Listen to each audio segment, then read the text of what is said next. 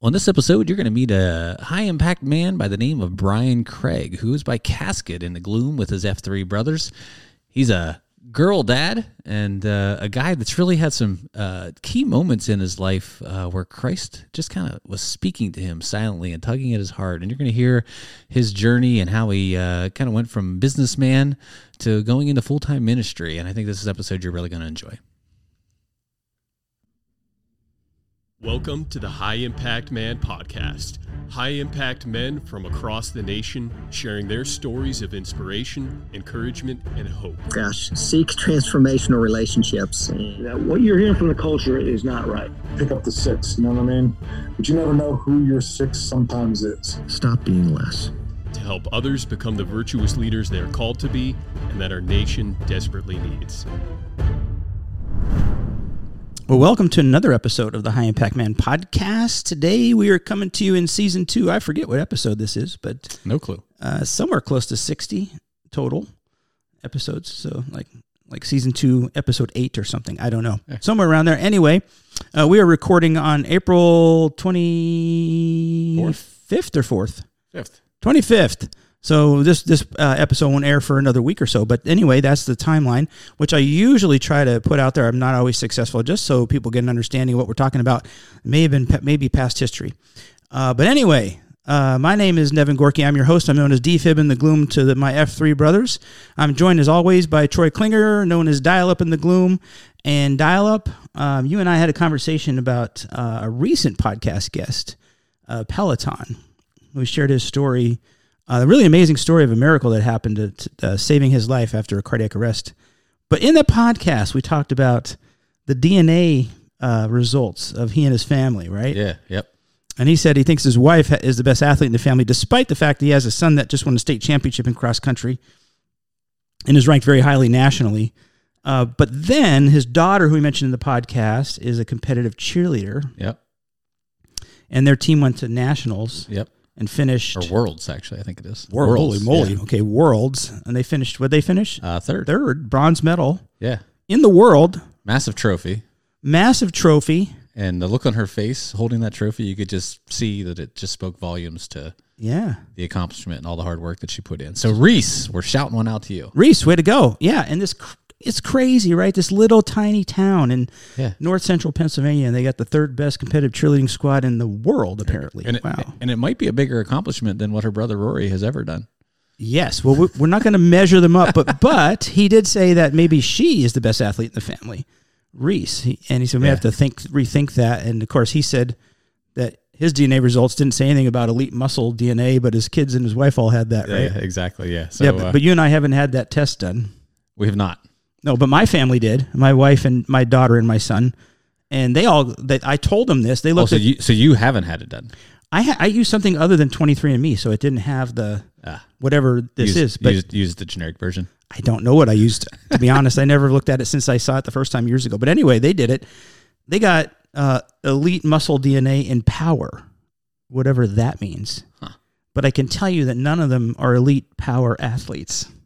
So we were talking about this on vacation last week, and I said, well, that just means they're all proud of the fact that they're you know, this elite. But they're, they have a gift that they're not using. I said, that just means you're all underachievers. That's right. But believe me, they're wonderful people. I love my kids. They're better than me. My wife is better than me, but uh, I don't think I'm going to get tested. I don't know. Yeah, if I get tested, I'm certainly not going to share the results with my wife. Unless. Unless. It shows that the, the kid's talent's coming from me. That's exactly. She's pretty accomplished in her own right. Uh, she sure is as, yep. a, as a youngster. So it's probably yep. I, I would suspect it's a blend of both of us. Yeah, probably. But it makes me wonder, like from like my parents, I have no idea where it's coming from. Yeah, my folks are not going to get tested, but I could tell you whatever they got, I didn't get. So yeah, if anything's elite, because I, I wasn't an elite athlete. All right. Well, enough of that nonsense. So uh, we want to welcome our guest. Our guest, guest is Brian Craig. He's known in the F three world as Casket. So before uh, we ask him that question, let's uh, let's ask uh, how he got his name. Uh, Casket, we want to bring you in. Welcome to the podcast. Thanks, guys. Glad to be here. And um, our first question is, I want you to answer like how you got involved with F three, how long you've been doing it, and who E H'd you? Okay, so um, I'm part of a ministry called Influencers Global Ministries, which you'll hear probably hear a little bit about of what I do um, in the marketplace, this nonprofit ministry. But um, one of the guys uh, in our ministry was a guy named Glenn Gordon, who is Orange Crush out in Fort Mill, South Carolina. So uh, he started using our discipleship process as the third F with the F three guys. And I was hearing about this F three group. And uh, he invited me out uh, to be a speaker at a convergence they were doing in Fort Mill, and I, I live in Bentonville, Arkansas. Mm-hmm. So I'm I'm I'm set to go out there, and he said, "I want you guys, I want you to just do a little talk about leadership, and then talk talk about the journey, our discipleship process." Right. And about a week before I was going out there, he goes, "Hey, uh, Brian, uh, I meant to ask you, how, how good a shape are you in?" And I'm like, "What does that have to do with anything?" You know, and he's like, "Dude, you got to do the workout." And I'm like, "What workout?" You know, I thought this was just a talk. You know, right, I didn't. Yeah. I, no, he goes, "No, we're doing the workout, and then the guys are staying after for the talk."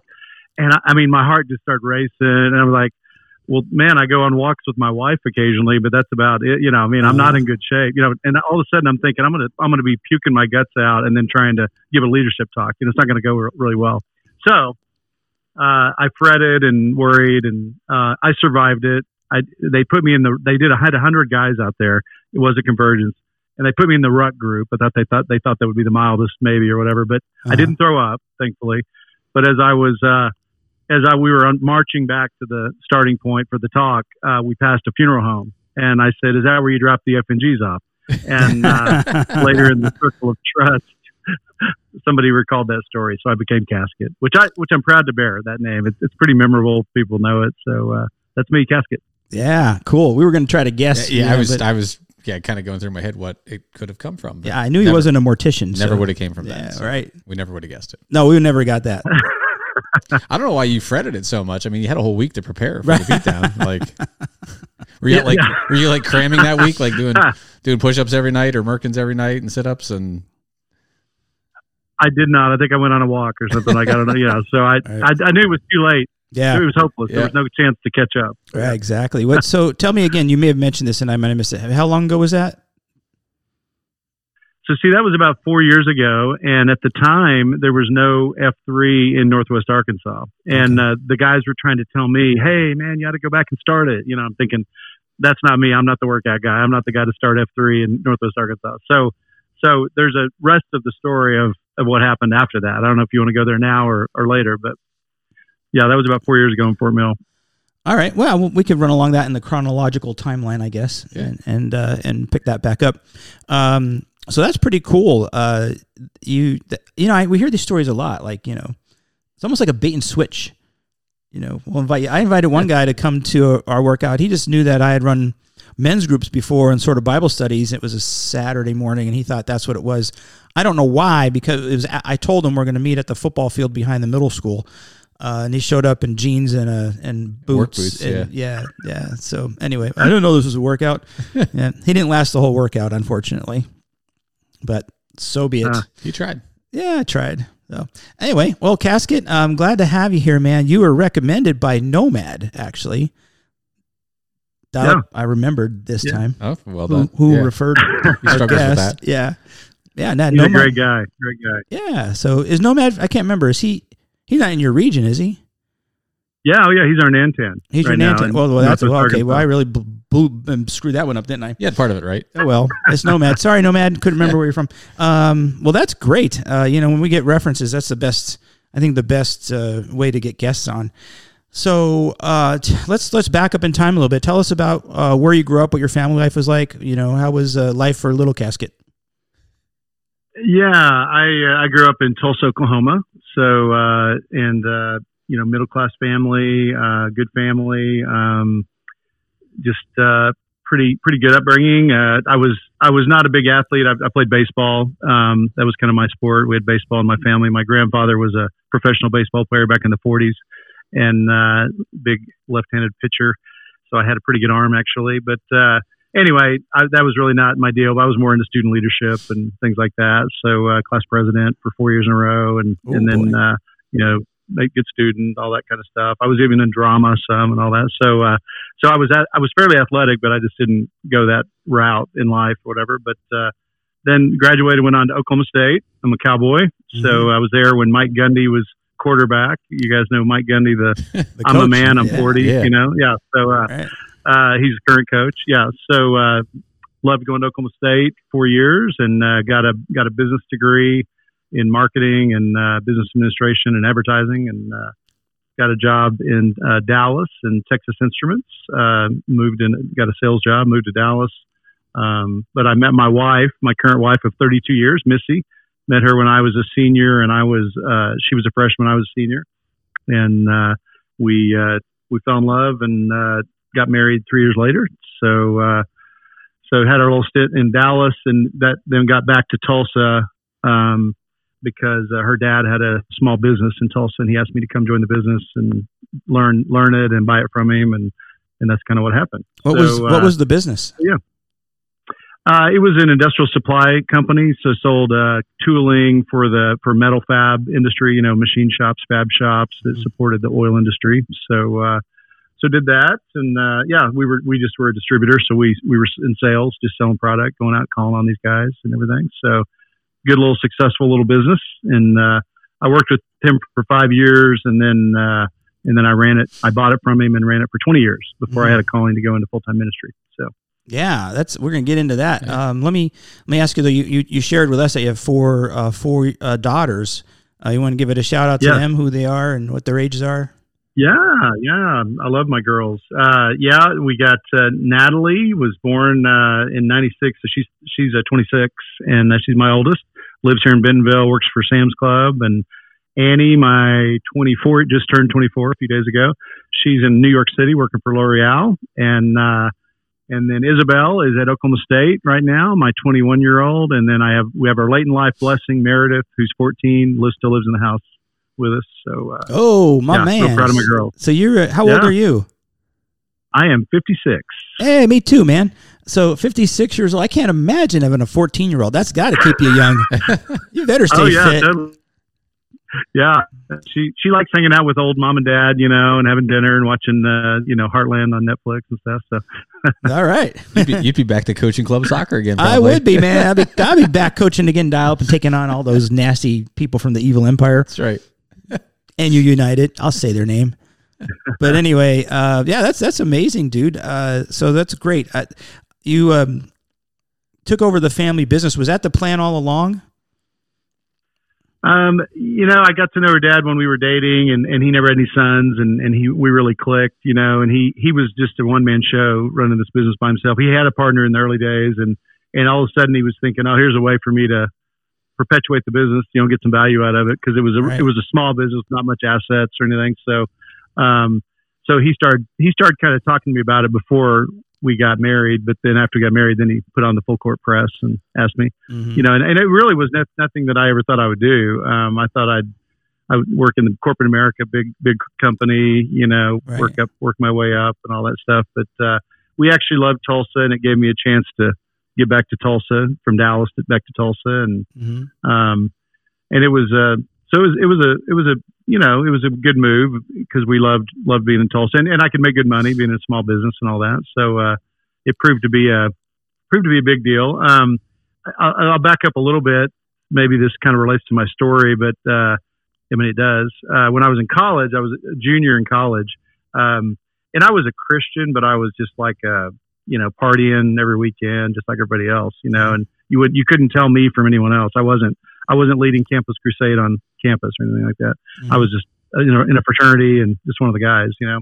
And uh, I go to a Bible study in our fraternity in the, in the living room, and uh, this this televangelist, not a televangelist, evangelist who was a brother of one of my fraternity brothers, uh, was in town just leading a Bible study, and he was from Arkansas, of all places, where I now live. But uh, in the middle of his little intro deal, I was daydreaming, and I was thinking, gosh, I like this guy, you know, I, you know, he's helping me people, you know, he's speaking to guys like us, these heathens like us. And I thought maybe I could be in ministry. And I was just having this thought.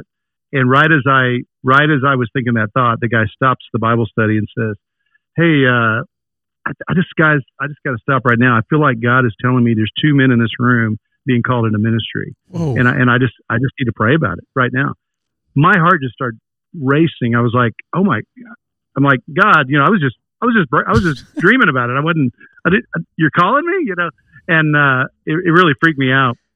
And, uh, anyway, I, I, I went up and talked to him. He said, "Come up to me if you think that I was talking to you." Afterwards, at first I didn't, and then I came back and and I was just kind of started crying. I was like, I, "I don't understand. I can't leave. You know, what am I going to tell my parents? I can't leave and go to seminary." But I was a mess. And he goes, "Hey, I don't know what to tell you. I'm just telling you what God God told me." Mm. And uh, so he prayed for me and gave me some scriptures and all that. And uh, so so fast forward, I you know. I just kind of wrote it off as like, well, that was weird, you know, but I didn't do anything with it. Yeah. And I definitely didn't tell anybody. And uh, so I graduated a year later, met Missy, moved to Dallas. You know, we date three years, get married. I moved back to Tulsa, and I start working for my father-in-law. And on Thanksgiving morning, um, that moment is real heavy on my spirit. It woke me up at like four in the morning. And I went and I dug out my Bible, and I found the guy's information and the scriptures he wrote down, and I looked them all up, and and I and I wrote him this letter, and I said, I you know I still don't understand what that was all about. I go, I'm I'm thinking about that night. I, I'm still not in ministry. I'm I'm in a business, and I'm you know still kind of partying. I'm not really you know I'm not a minister for sure. And and he basically just you know he ended up, well he ends up writing me a letter, and I didn't get it. This was Thanksgiving morning when I had this feeling. I got the letter back from him after Christmas, and he said, "Hey, Brian, I, w- I shouldn't have gotten your letter because I moved, but the Postmaster General knew knew who I was, so he forwarded your letter in a, an official U S Postmaster General uh, envelope, so it came with pomp and circumstance." Uh-huh. And I and he goes, it was so weird because I ran, there were two men that night in the fraternity house, and I ran into the other one within a week of getting your letter. Wow. And wow. Uh, the timing was amazing. And and he just starts saying, "Brian, again, I don't know what to tell you other than sounds like you got a great opportunity right where you are. Bloom, bloom where you're planted, yeah. you know. And God is faithful; He will do it if if he's, you're called." So, so anyway, it was just a real key key thing in life, you know, which ended up leading to me. You know, it was prophetic in a sense because now I'm in full time ministry. But more of that story later. But yeah, that's amazing. God's timing is not our timing, right? But, yeah. But if he wants you there, he's going to get you there. You're probably sitting in that group, like looking around. He's like, he's got to be thinking of someone else. Besides me, right? Is it, is it you? Is it you? No. Totally. Totally. He's going to get you there, even if you got to go in the belly of a big fish. Yeah. He's going to get you there. That's crazy. Yeah, exactly. Wow. It's not crazy. It's how God works. Yeah. Yeah. Um, but uh, what a, yeah, what a story. Wow. That's amazing. So, um, yeah. So, yeah, yeah, just, I guess, you want me to continue on just a little bit about the story? So sure. When I bought the business, I was thirty years old, and uh, and that was a big year for me because so that was that was about five years after, you know, I got the letter back from the guy. Mm-hmm. Still was not really serving the Lord in any major way, and uh, I, I was going to church a little bit, thankfully. But um, anyway, it was thirty was a big year because I uh, we were having our first baby, Natalie, mm-hmm. and. Uh, And we had just joined a church, and I bought the business that year. And then that's the year I went to a Promise Keeper conference, which yeah. was Promise Keepers was really big back in the nineties. This was ninety-six. Yep. And that's the thing God used to kind of grab hold of me. And I didn't, I didn't know this till later, but when my wife was pregnant with Natalie, you know, we, we used to party together, if you will. And, and when she was pregnant, she couldn't drink, you know, and mm-hmm. so it was the first time in our relationship where she wasn't drinking and I still was. And she kind of got to see what that looked like. And she was praying for me that God would get hold of me. And I had, and she didn't ever tell me that. And he sure did because he, he grabbed hold of me at that Promise Keeper event. And I decided things had to change. I needed to change to be the man that God, you know, needed me to be for that little baby girl and, yeah. and for, for whatever else he had for me. So. You know, Promise Keepers, for those of you who don't know, because there's going to be some young guys listening to this that probably aren't completely aware. Uh, it was a movement in the nineties, like he described, started in Colorado by coach Bill McCartney. He coached right. the University of Colorado, won a national championship, and, um, you know, devout Christian, and he just felt a calling to reach men for Christ. And it started with, I think, in the basketball arena there on campus, and then it grew into the football stadium. Next thing you know, Promise Keepers is holding these events. It was a one, it would be a one-day event, a Saturday all day, in these football stadiums. And we were packing, we, I mean, Promise Keepers was packing football stadiums, like, you know, sixty, seventy thousand people in a football stadium. And all day long, just listening to uh, great men speak about different topics, uh, biblical topics for men. And the, the music was amazing. And for me, uh, for me, I had just recently become a Christian, and some guys had invited me and stuff. The first one I went to was in Pittsburgh at Three Rivers Stadium, old Three Rivers Stadium. I remember it because I, I, I got to walk on the field, and when, in the uh, in the seventies, I was a Steelers fan. I since, after after all my heroes retired, you know, Bradshaw and Mean Joe Green and Jack Lambert and Franco Harris, I became an Eagles fan in nineteen eighty. But, man, the Steelers in the seventies were one of the best teams ever, right? And I'm walking on the field. Replicating the Immaculate Reception. Where the Immaculate Reception took place. That's right. And uh, and all those other, you know, Steeler victories and stuff is like, man, this is the field these guys played on and stuff. But anyway, what really struck me was, and I, I was... I don't know about you, uh, Casket, but I was like, you know, being a new Christian and stuff, I wasn't into this like singing and stuff. And all the men in the stadium were standing and singing. You just, a stadium, think about sixty-five thousand men in a football stadium singing really loud these worship songs that were, I don't want to say jazzed up, but they were like, you know, drums and guitars and stuff. And I was just like, wow, this is amazing. I mean, did you have that same experience? I was, next thing you know, I'm singing. Yeah, yeah, we, we got there. We got there. We were on a, a big coach bus from the church that I, I went on the, with the group uh, from Tulsa, and uh, we got there late, and so we had to go to the nosebleed section, and they were in the middle of praise and worship, and yeah. we came out of the tunnel, you know, at the out to our seats, right. and they were singing "How Great Thou Art." Oh yeah, and it like, just like oh. it just hits you like an energy in the face. I mean, it's just, I mean, it was just powerful. Yes. I mean, just the sound of all men, no women. Singing praises to God, sixty-five thousand men. There's no sound like that. I no. mean, it was it was amazing. It yeah. was. It gave, gave you chills. That part would say, "Then sings my soul." Oh my Lord! It was like, holy cow! I was like, I can't believe I never thought music would do this to me. But I and and I'm not, and I'm not moved by music. I, I my wife and I were talking about that today. I'm, music just doesn't really move me that often, but uh, yeah, she, she was telling me about that. We're gonna we're gonna talk about that later. Okay. Maybe, maybe off off the record here, but I think you lied to her. Yeah, no, well, anyway, no, I'm really really not moved by music that much. But anyway, that was that. But the speakers, the, the men that they had come on to speak, were just fantastic. I mean, Coach McCartney, when he came out, you could see why he won a national championship. After he gets done speaking, I'm ready to run through a wall for the guy, right? Uh, did any of the yes. speakers from the Promise Keepers Conference really stand out to you? Do, anything that you remember about that? Oh, yeah. I mean, uh, well, one of my favorites always is Tony Evans. Oh, yeah. You know, he's yep. amazing. I mean, yep. that guy that guy can speak to men, yep. you know, and I mean, he was just, oh, he's so dynamic and all that. And then uh, there was another guy, uh, Gary, gosh, now I'm drawing a blank on his last name. He's out of Iowa. But anyway, he gave a talk about um, being really busy. And one of his kids drawing a family picture, and and he sh- held it up, and he wasn't in the picture, oh, you yeah. know, and because uh, he was gone all the time, you know, conquering the world, yeah. you know, and, and man, I'll I'll never forget that. That just like grabbed hold of me big time. But right. but yeah, there were it was all the best speakers to men in the Christian circles that were out there available. They were at every you know that was at top notch speakers. So yeah, it was it was awesome. Yeah, and some of these guys, like I'm not going to remember his name. I, I it's a um, fellow that uh, runs Camp Camp Canacook or Canacook camps. Oh, Joe White. Joe, Joe White. White yeah. Joe White. Joe White played football for S M U, right? And he uh-huh. and uh, his coach was uh, oh my Lord, the guy that ended up coaching Alabama won a national championship. Then he moved on. Um, but anyway. Uh, he would tell that story, but he, he, I, I heard, I was, I went to a few different Promise Keepers conferences, and, and one of them, he was, I've heard him at least two or three times, but the one time he came out and he built a cross while yeah. he was giving his message. And if anybody wants to YouTube that, I don't know what to put in. Joe White, building a cross, whatever. That was so powerful. I, that's what I remember. That was amazing. Huh.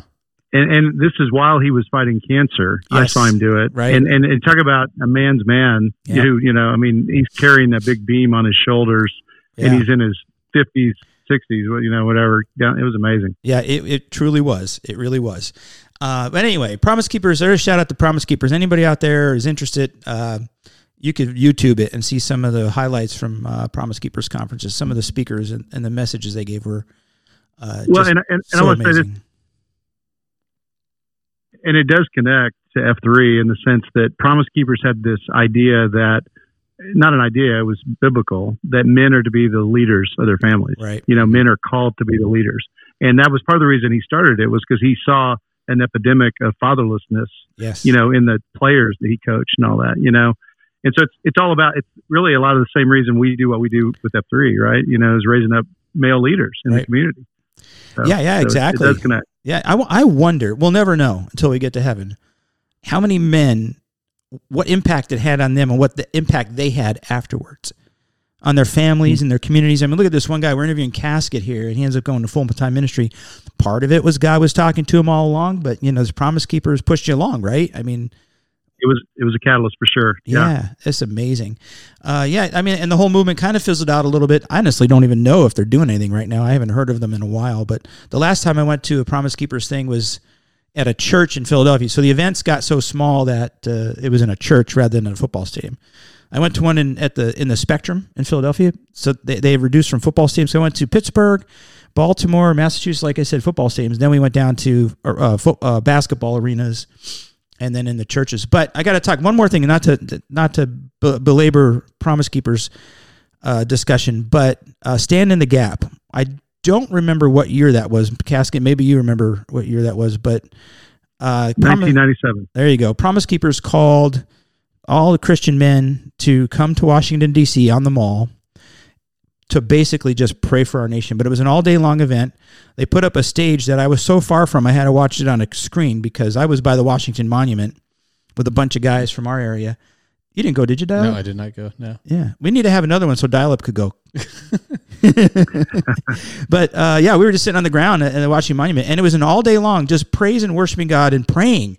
It was mostly praying, and we did it all day long. And I would have thought to myself, well, that sounds really boring. I don't think I want to. I don't think I would want to do that. But praising, because you know, you get to heaven, we're praising God all the time.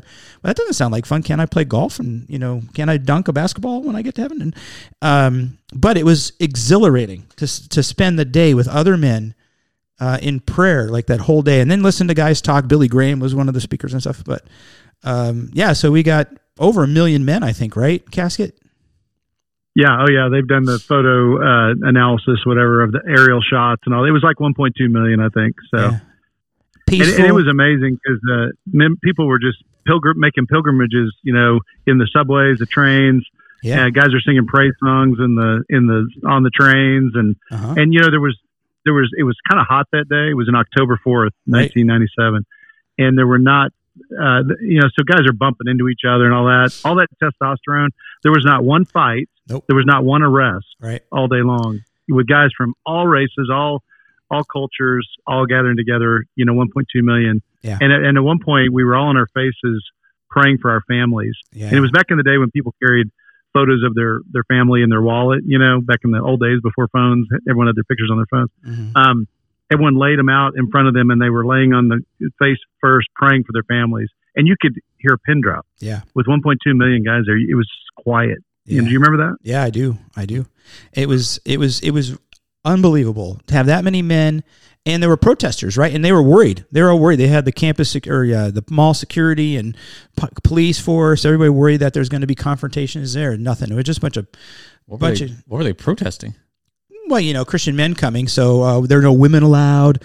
Men are supposed to be the leader in the house. That's not, you know, the feminists were against okay. it in certain groups, uh, you know, all that kind of stuff. So, uh, but I, I think we left it cleaner than, well, it's impossible to leave it cleaner because we made a lot of garbage, but on the grounds itself, we cleaned it up. You know, I mean, how many how many times do groups mm-hmm. show, their, show up there and leave it cleaner than when they uh, found it, right? All right, enough about Promise Keepers. Sorry, guys. Um It's about Casket and his story, but this is part of his story. So, Casket, fill us in now. You got, um, uh, you, you bought the business, you're running the business, and God's still calling you. What happened? Um, so I, I after that Promise Keeper event, I started getting really involved in, uh, in, in. I wanted other men to experience what I experienced. So I, I was wanted to help men at my church get to Promise Keepers because I, I mean, it started, it had made, impacted me so much.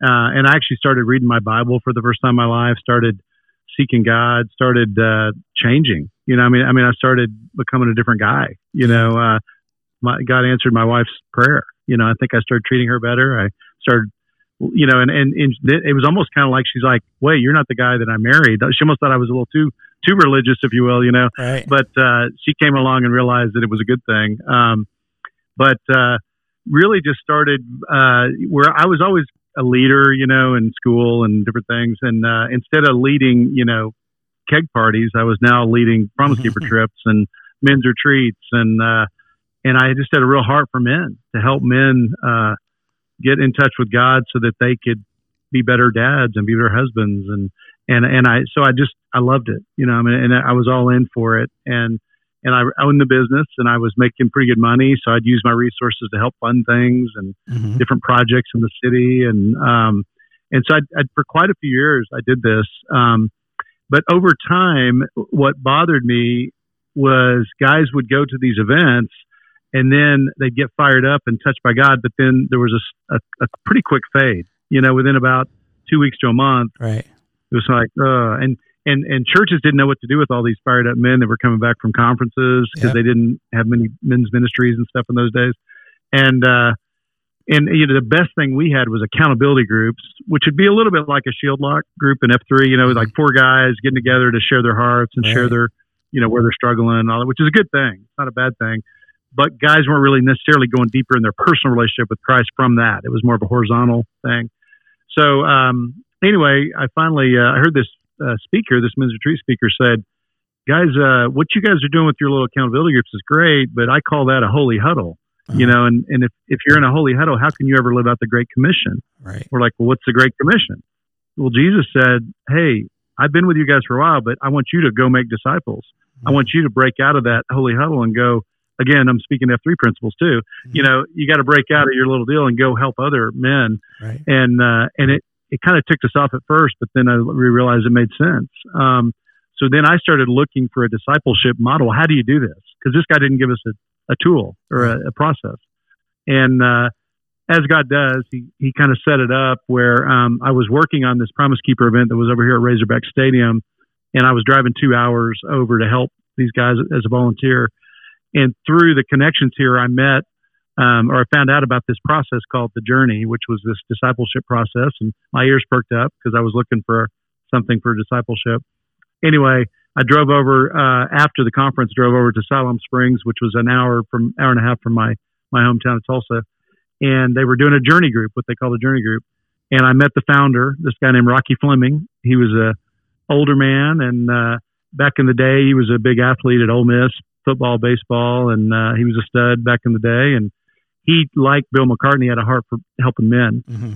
Anyway, God had helped him develop the missing piece, which is how to walk with Christ and abide with him every day and, and to walk this out in life every day, not just in the mountaintop experiences, but in the valleys every day of life. Mm-hmm. And so, uh, anyway, that's, that was the thing I'd been looking for and, and missing. And as God would reveal later, that was my calling to ministry. This is what the calling was back in the fraternity was, was this moment, but it was years later, you know, and it took a lot of, yeah. a lot of time and a lot of challenges to refine the, the vision to help me realize. And I had to, he had to do, wrestle uh, my vision of the world a little bit because, you know, I, I like the model of being a millionaire, making a lot of money and then just doing ministry for free. You know, after you have a lot of money. Right. And uh, there's a few people I know that have been able to do that, but uh, that wasn't God's plan for me. Right. He had to kind of break me down to be dependent on him. And uh, that's a much better place for me to be. And so that's what he did. And uh, so uh, seven years ago, I sold kind of sold everything, sold the business, sold everything, and moved over to Bentonville to join this ministry that, uh, I, I mean, we started doing these journey groups in Tulsa. Uh, I was the first one to lead one in Tulsa, and and we did it for ten years, you know, and there was thousands of men that ended up going through the process, and it proved to be what I hoped it was, which was helping men know how to how to live victorious lives every day, you know, and, mm-hmm. and make an impact on their families and all that. So, uh, so anyway, that's part of the reason I went all in, you know, because I, I knew that there's nothing more powerful in my life than this. So, yeah, that's, that's incredible. I, you know, I think it was, I can't remember how many years, but you remember Moses uh, had to escape Egypt and he was in the wilderness and he's working as a shepherd, right? For, for his future father-in-law. I mean, how many, it was a, mm. a number of years, can't, like forty years or something.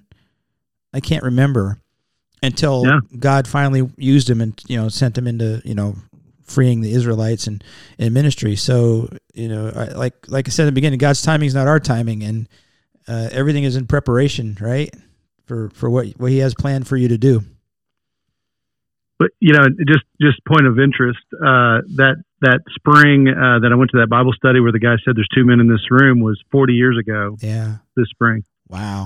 I just said forty years. So, yeah.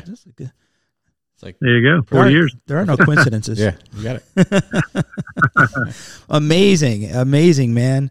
I'll tell you, I, you know, F three is, I, I want to talk a little bit more how F three impacts you, but, um, there are so many guys we've had on the podcast that are F three men who have, you know, credited F three with a lot of improvements in their house. Some guys literally say it saved their life, recovering from addiction, tragedies, different things like that. But, um, you know, the third F, faith, just means believing in something bigger than yourself.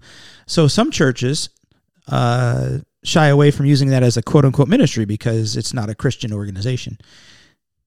I was just down in, so this is a Tuesday last week, got back on Saturday. So this is the twenty-fifth of April, just so people get the chronology, but I was in Lido Beach in Sarasota. So that means I got to post with the guys from F three Suncoast, which is where I started F three. So I hooked up with Bing and Chili Pepper, uh, two guys that have been on our podcast. Uh, Bing was the Nantan when I joined down there when they first got started. But anyway, I went to their beatdown on a Friday morning. It's called the Bad Clown Beatdown, and um, on a little turf area in a parking lot and in, in, a, in a really cool shopping area. But um, twenty-four guys went through the beatdown. Afterwards, they go for cafeteria at this little place called uh, Maple Street Biscuit Company. And the guy opens the building early for these guys, and he gives them some free food, free coffee and drinks, and, and they have their cafeteria. So guys, they get there and they just, you know, as a lot of, you know, mumble chatter and different things like that. And I got to know a lot of the guys and they talk about things, but a, a fairly significant portion of those guys now break off and do a Bible study on that Friday morning. And uh, Ripken, who's a Nantan down there, is part of it. I don't know if he leads the Bible study. I think, not sure. But anyway, I met a guy down there who we hope to have on the podcast, Sonic Boom. And I was talking to him, right? He's a, a Russian immigrant. Uh, Jewish guy from Russia, and b- back when he was ten years old, they got moved to the United States. Israel had a program where they're moving Jewish people from Russia to the Israel, United States. They get moved to the United States, initially Baltimore. He served in the Marines, and you'll hear more of his story when we bring him on the podcast. But he's talking about this stuff and everything, and I said, well, are you a, a Messianic Jew? And he said, no, I don't, I don't follow any religion. I don't go to synagogue, I don't go to church, I don't do any of that stuff. But guess what? He goes to the Bible study on Friday mornings hmm. down there. So, um, you you know, out, if anybody's out there doubting uh, the, the impact that F three can have, as far as if you're a Christian and, and, and presenting the gospel, I don't think, I don't know for sure, who knows, but I don't think uh, Sonic would probably go to a church. But man, he'll go to an F three workout and then talk to the guys to develop relationships down in the in the nitty gritty and the dirt and stuff, right? And then attend a Bible study. So, uh, you know, I I I. I think F three is just amazing in developing that faith aspect. No matter, obviously, any faith is welcome. But uh, you got involved with F three. You're already a Christian. How has it uh, affected, you know, that that part of your life and your ministry? Well, uh, there are so many similarities in F three and influencers. So mm-hmm. our our journey groups are, you, you know, they're either men or women's or couples. But it really started out for men, but, but, but these women saw the change in their husbands and then they wanted in, mm-hmm. you know, and, and then couples evolved after that. But, but, um, it's just, our deal is organic. Um, and it's the same kind of deal. It's, it's usually outside of the church, meets in an office or something like that. Sometimes I mean churches, but, uh, it's non-threatening and mm-hmm. it, it meets guys where they are. Uh, it's, and you know, and anybody can lead, you know, you're free to lead, you know, so guys go through the journey and then they can lead a group, whatever. But, uh, what, F three, you know, it, what's cool is you mentioned Nomad, for example. You know, I'm becoming friends with guys like in their third. I'm fifty-six now. Nomad's a good friend of mine. He's thirty-three or something like that. Mm-hmm. You know, I'm at now. I have access into younger guys, and right. uh, which has been great. You know, and they they make me stronger in ways. I'm able to mentor them in other ways. Um, and you know, I felt like I was pretty strong, strong spiritually, but but weak physically. You know, and um, but anyway, there's just a lot of. Uh, a lot of commonality between the two. So, um, and I, and I love, of course, I love the way we end in Circle of Trust and mm-hmm. guys can talk and get vulnerable and, you know, the shield lock and all that. And again, uh, the guy, you know, Orange Crush, he saw, he saw how, well, we're doing this, this longer process, nine months. He saw, wow, this would be great to get a group of F three guys to go through it together. And, uh, cause it, cause it's the same dynamics that make an F three work out and mm-hmm. make F three work.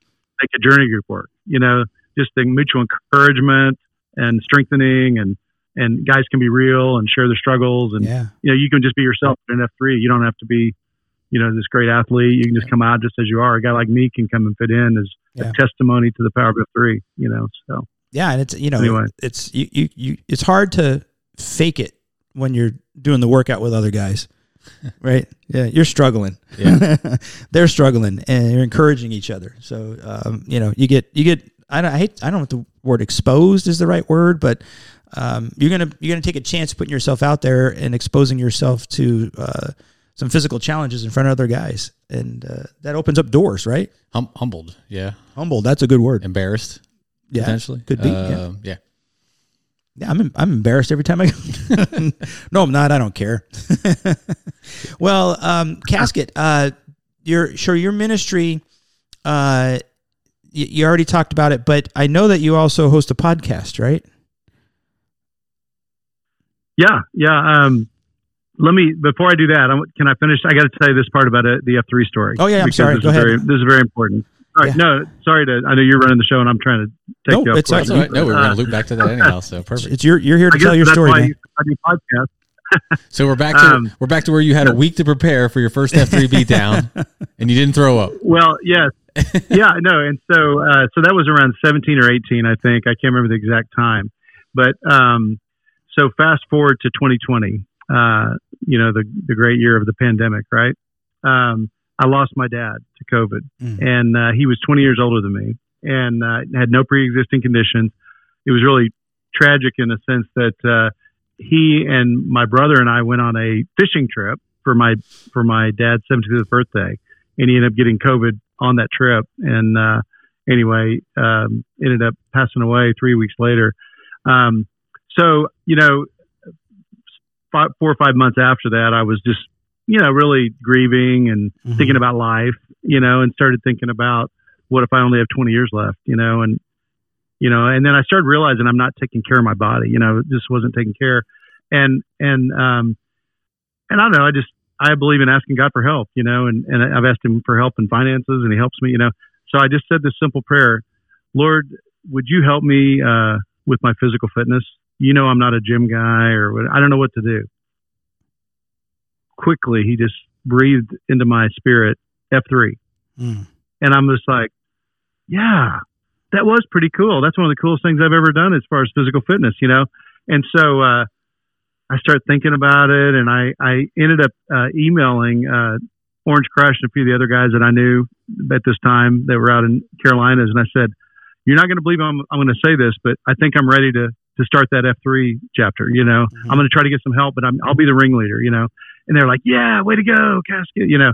So, um, when I didn't say Casket, yeah, they did, they say, they did say call me Casket. Yeah, I was Casket. Um, anyway, I'd only been to one work one workout in five years. Anyway. So, uh, I, uh, I emailed a guy that was a, a CrossFit guy, friend of mine mm-hmm. that was in our ministry. And I thought, hey, remember we've talked about F three in the past. I think I'm ready to start it. You know, would you help me? You know, I'm going to need your help.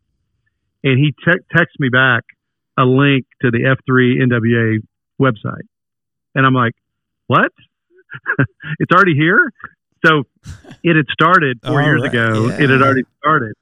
And, you know, it was good news and bad news. It was good news because it was here. It was bad news. It means I could start that week. Right. And I thought I'd have about six months to wrap up yeah. and, and think about it. And so, uh, so I went out uh, for the first beatdown. And I couldn't find the guys because I I didn't understand the map or whatever, you know, and I almost got out of it, you know. But then at the very last minute, this girl from a running club said, you look like you're looking for that boot camp group. You know, they're over here, you know. And so I didn't see them. You know, so I was like, ah, you know, so I, I go over to it. And uh, it was very tough.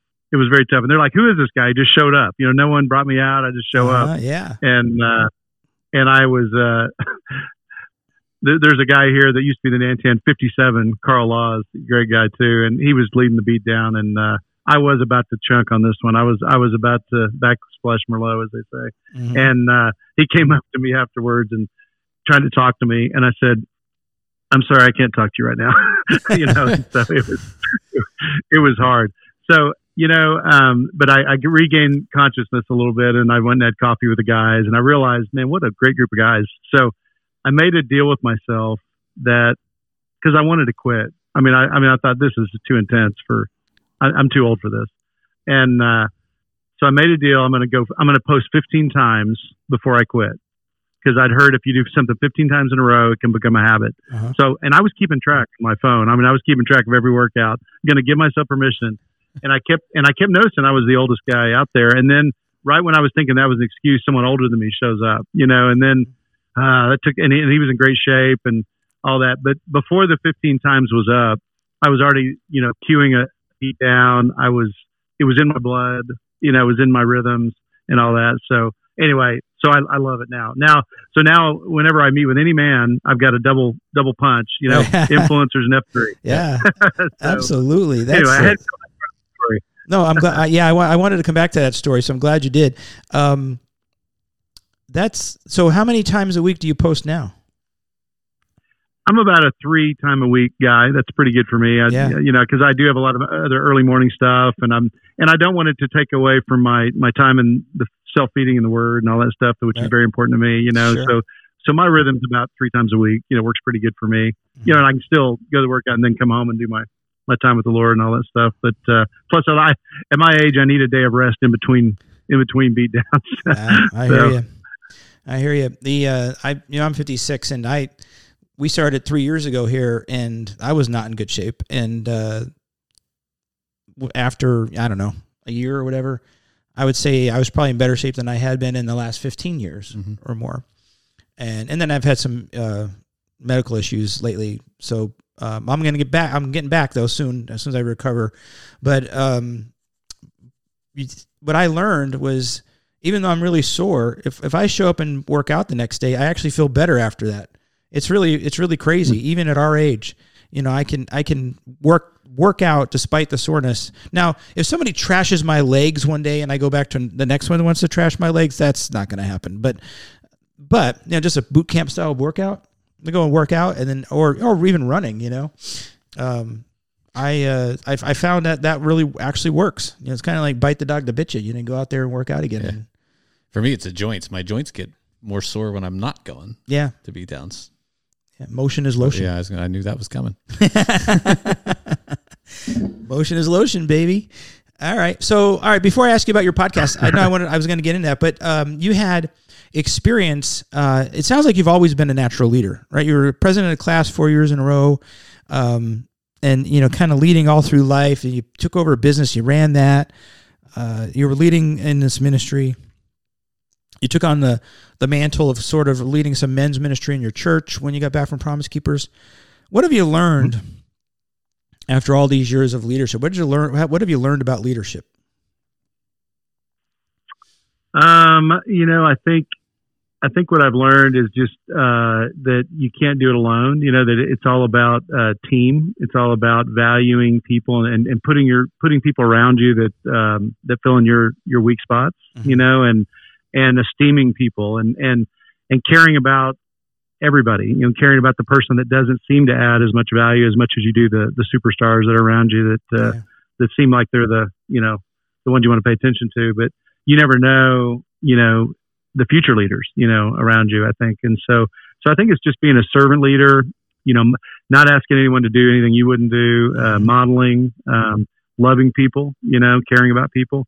Um, And, uh, and, and trying to cast vision, you know, casting vision that's bigger than what people, people think that they can do, you know, and all that. So, uh, inspiring people to, to dream big, you know, and, yeah. and think bigger about themselves and what they can do. So there's a lot of, a lot of really good uh, leadership uh, principles there from yeah. Q-Source, right? So develop a shared leadership team, got to humble yourself in order to do that. All right. Um, Lead from the front. Don't ask people to do what you wouldn't want to do. Care about people. You have to be a virtuous leader. Um, so, you know, just a lot of really good stuff there. Be a mm-hmm. servant leader. And uh, that's about living third, right? So that we, that's what we talk about. God first, everyone else second, and I'm third. That's great stuff, man. Mm-hmm. Um, I think we need a lot more of that in our country. And we're, I hope we're getting it through F three and other other venues. All right. So um, is there anything else you want to talk about before we talk about your podcast? No, I, I mean, I was going to say, I, I love F three. I, I really have really enjoyed the, the, the leadership principles, the organizational things I've learned about how they organize A Os and, and regions and starfish and all yeah, that. Yeah. I mean, it, it's all stuff that I'm, I'm, uh, that's applicable to our min, the ministry I lead, you know, too. I'm stealing ideas all the time, you know, um, and, and I would say from a physical standpoint, it has helped me immensely. I mean, I mean, I, I lost about thirty pounds, probably in best shape I've been in a long time. You know, I'm, they had a deal not too long ago where I ran five miles. It's like, I didn't even know I could run five miles. You know, I think the most I'd ever run was two, right. You know? And so, oh yeah. So I love all that. And, and I was having some high blood pressure. That's all lowered, you know? So, mm-hmm. you know, obviously there's definite health benefits to. Now I just got to work on the diet, the, uh, the queen part oh, a little bit. That's so, the uh, hard part. Oh, baby. How about it? Yeah. I, you know, I, I do really well for like a good part of the day. Then all of a sudden, bam, I I, I mess it up. You got to quit going on vacation and cruises. Yeah, I got to. Good point. Good point. Man, it's the bread that gets me. We, my wife and I travel uh, traveled an hour oh. up to the Wilkes-Barre area and and because she wanted to look at a car. And um, there's a lot of there's a lot of options to eat up there we don't have down here. And two of them are one of them is Primo Hoagies, and they got a hoagie with the with the roast pork and the broccoli rabe and the sharp provolone. Oh, yo, baby, that's good stuff. That's from South Philly. And uh, they got a Jersey Mike's, and I'm like, I want a hoagie so bad. But I went to Mission Barbecue, which I love. I love Mission Barbecue, and I got brisket and beans and uh, green beans and baked beans. So I, I did well. Good job. Until I came home, made a turkey burger and had it on a bun. But see, that's what I do. Yeah, that darn queen is the hard thing, isn't it? Yes, it is. Yeah. You can't out king the queen.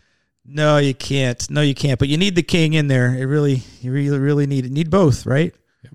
So there's a lot of cross fertilization yep. between F three and, and your ministry, then and leadership yep. aspects and all that stuff. It sounds like um, the stuff that you were doing is sort of like a starfish anyway, right? I mean, uh, the ministry. It is. Yeah. It is. Yeah, it's made. It's organic reproduction. It, the whole we, we call our, our ministry an organ organism, not an organization. Nice. And even when I came in to become executive director, it was it was not to come in and, and lend leadership over it. It was to put leadership underneath it, organization underneath it, to support the organism.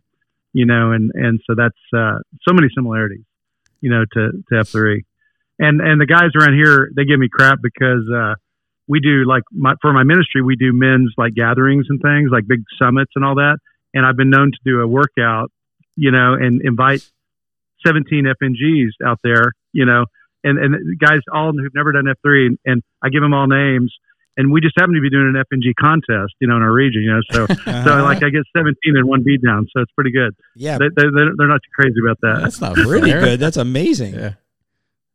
That's, that's pretty good. Yeah. Yeah. Maybe she yeah, yeah. They give me props for it. You know, it's like, hey, you know, so I'm not allowed to do that anymore. But, yeah. Is that like a bait and switch? I'm not sure. I'm going to invite people out to uh, something else. Hey, everybody, yeah. get ready. We're going to do push-ups now. Yeah. Merkins, right? All right. All right. So, well, you know, I, I tell everybody the F three story wherever I am, you know, and they, uh, and, uh, but, you know, the cool thing is when we have a gathering, it's guys from all over the country and, and pretty good chance there's an F three chapter wherever they're located so they yeah. can go back and get plugged in locally if they so choose. So. Right. All right. Well, uh, yeah. Tell us about the podcast you have. You know, we, uh, we just are thinking of different ways to communicate our messaging and all that, let people know about what we do. And, and, uh, when I moved here seven years ago and I'm, I get, I'm really blessed to be able to hang around a man that's seventy-eight years old, you know, who's seen a lot of life and he's become a spiritual father to me and a mentor, my, our founder. And and we would just be sitting around here and, and you know, the, the wisdom's just oozing out of him all the time, you know, and, and I'm always thinking, gosh, I wish I had a GoPro in my head, mm-hmm. you know, to record this conversation because it's such good stuff. And then this idea was birthed, hey, why don't we do a podcast? So I could, you know, interview Rocky and start pulling out wisdom out of him. And so that's kind of where it started. Uh, it's about, a, it's a thirty minute podcast. And uh, anyway, then it, then it turned into me interviewing leaders all over the country that do, that are part of our ministry, kind of like what you guys are doing. And, Uh, different topics, different uh, things going on in the ministry, and all that. So uh, some of it's sometimes topical, sometimes it's news going on. Uh, you know, scriptures that we're unpacking. You know, difficult situations going on in the world, and how are we? How do we react to it? Political situations, whatever. Mm-hmm. So anyway, it's just Influencers Global Ministries. Uh, you know, if you go to influencers dot org, you can find our podcast page. Or we're out now. We're out on you know, all the streaming platforms as well, you know. So, so yeah, so it's been fun. We just do one, one episode per week, and uh, they're, like I said, it's a thirty minute podcast, and uh, it's been fun. Really. I mean, I don't know how many episodes we have. We've been doing it about three or four years. Oh, wow. So. Longer than us. Yeah. That's pretty good. Sounds like sounds like us, though, that he enjoys doing it just to, to do it, even right, yeah, yeah. even though no one's listening. Yeah, we, we frequently say nobody listens to us. We still want to do this because it's great meeting these meeting guys like you and, and hearing your stories. Yeah, yeah. I was listening to your most recent podcast today. I didn't episode. I I didn't listen to a lot of it because I got busy, but um, you're talking about making these two books that Rocky, what's his last name? Rocky Fleming. Rocky Fleming. He wrote t- two books, and you're talking about making a movie out of it, right? Yeah, yeah. He's um, Rocky is uh, he's from the South, you know, and he's he found out he's a storyteller, good storyteller, mm-hmm. and he started writing these uh, creative stories as a way to help men understand spiritual principles in, in kind of easy to understand way to, to to reach men, like parables, you know, like Jesus taught in parables, right? And uh, anyway, and so everyone loves uh, some of these characters he's created and all that. And people have always said, "Oh, that'd make a great movie." And uh, you know, most of the time we just we we tried to go down that path a few times. We thought, "Nah, that's not our that's not our lane." You know, that we need to stick with the, stick to what we're made for. But here of late, uh, the ideas come up again, and there's God's been raising up some talent uh, and some people that could help with this. And so uh, it feels this time feels like a God idea. So we're. Uh, We're moving down some uh, discussions to make a movie, make a movie out of, uh, and, and again, it's not just to go make a movie, a good movie, which the world needs some better movies than kind of what's out there. But, uh, but it would be just to raise awareness to what it looks like to be a godly man, what, what it looks like to be a guy that's living for God. And, and, uh, hopefully we'll prompt some people to come seek out our ministry and we can help them go through the journey, you mm-hmm. know, so that w- we'll see what happens. We got a lot of long, long way to go on it. We're developing the script and forming an L L C production company and all that kind of stuff. But uh, it's been fun though. Fun to fun to go down this path. Very cool. Yeah. What the name of the, what are the name of the books or what's the name of the movie going to be? Well, we don't know the name, you know, you know, with the movie, you know, you always have a working title. We don't have that figured out yet, but uh, the book, the first book was called Journey to the Inner Chamber and uh, highly recommend it. It's an easy little read. Um, and then uh, the follow-up book was called Compelled by Grace. And, uh, there's this really cool character named Gabe in there who has an encounter with a middle-aged man who's going through life and struggles, and and uh, this older older African American uh, kind of a farmer teaches this young you know business guy a lot about life and all that's been faith and all that. So it's it's, mm-hmm. it's just cool. They're they're kind of Southern type stories, but what's funny is they resonate with a broad audience. I mean, Rocky never dreamed they would resonate with women, and women love the stories. And then. Uh, He really never thought they would resonate with Egyptian men. I was in Egypt uh, several years ago, and they loved the stories. You know, you wouldn't think they, with a Southern context and all that, it would work. But uh, they call Gabe Gabby in you know in their language or whatever. But uh, but they love them too. You know, so uh, I think they're just really cool, anointed books that that help people understand spiritual principles. So, so anyway, very we'll cool. See, we'll yeah. see where it goes. Yeah, getting the word out, man. Right? Yeah, absolutely. Yeah, that's exciting. Yeah, keep us posted. As you uh, make progress, yeah, or we'll have to keep yeah, checking definitely. in. Yeah. Absolutely. We'll try to write an F three storyline in there somewhere or another. So yeah, you, you got to get Gabe doing burpees somewhere along the way. Exactly. All right. Well, Dial-Up, do you have any other questions? For, uh, no, nothing I can. Nothing Casket? I can think of. Yeah, you gonna? I got. I got. I got two for you, Casket. Two finale. Yeah. Questions. So uh, the first question is: if you were to pick somebody. Could be somebody from the distant past or whatever, anybody that you would think would be sort of like your hero, inspiration, motivation. Who would that be? Gosh. Hmm. I mean, you know, the, the easy answer is Jesus, of course, because, uh, you know, he's my model. He's my, he's my savior. He's my, he's my role model. And, and of course I love, I love reading about Paul, you know, the, mm-hmm. the guy, you know, another guy that was more like me than Jesus because he was screwed up and, you know, had a lot of baggage and all that. And, uh, and was able to turn his life around through walking by faith and all that. So, uh, so those are, those are, those are easy examples, but, uh, um, you know, I, I had a, there's a great, great aunt who was one of my favorite people in the world. Uh, and, and her, her name was Winnie Mortensen. And she was just, she was the the lady in my life, never had her own kids. And uh, when we were little, we'd go over to her house.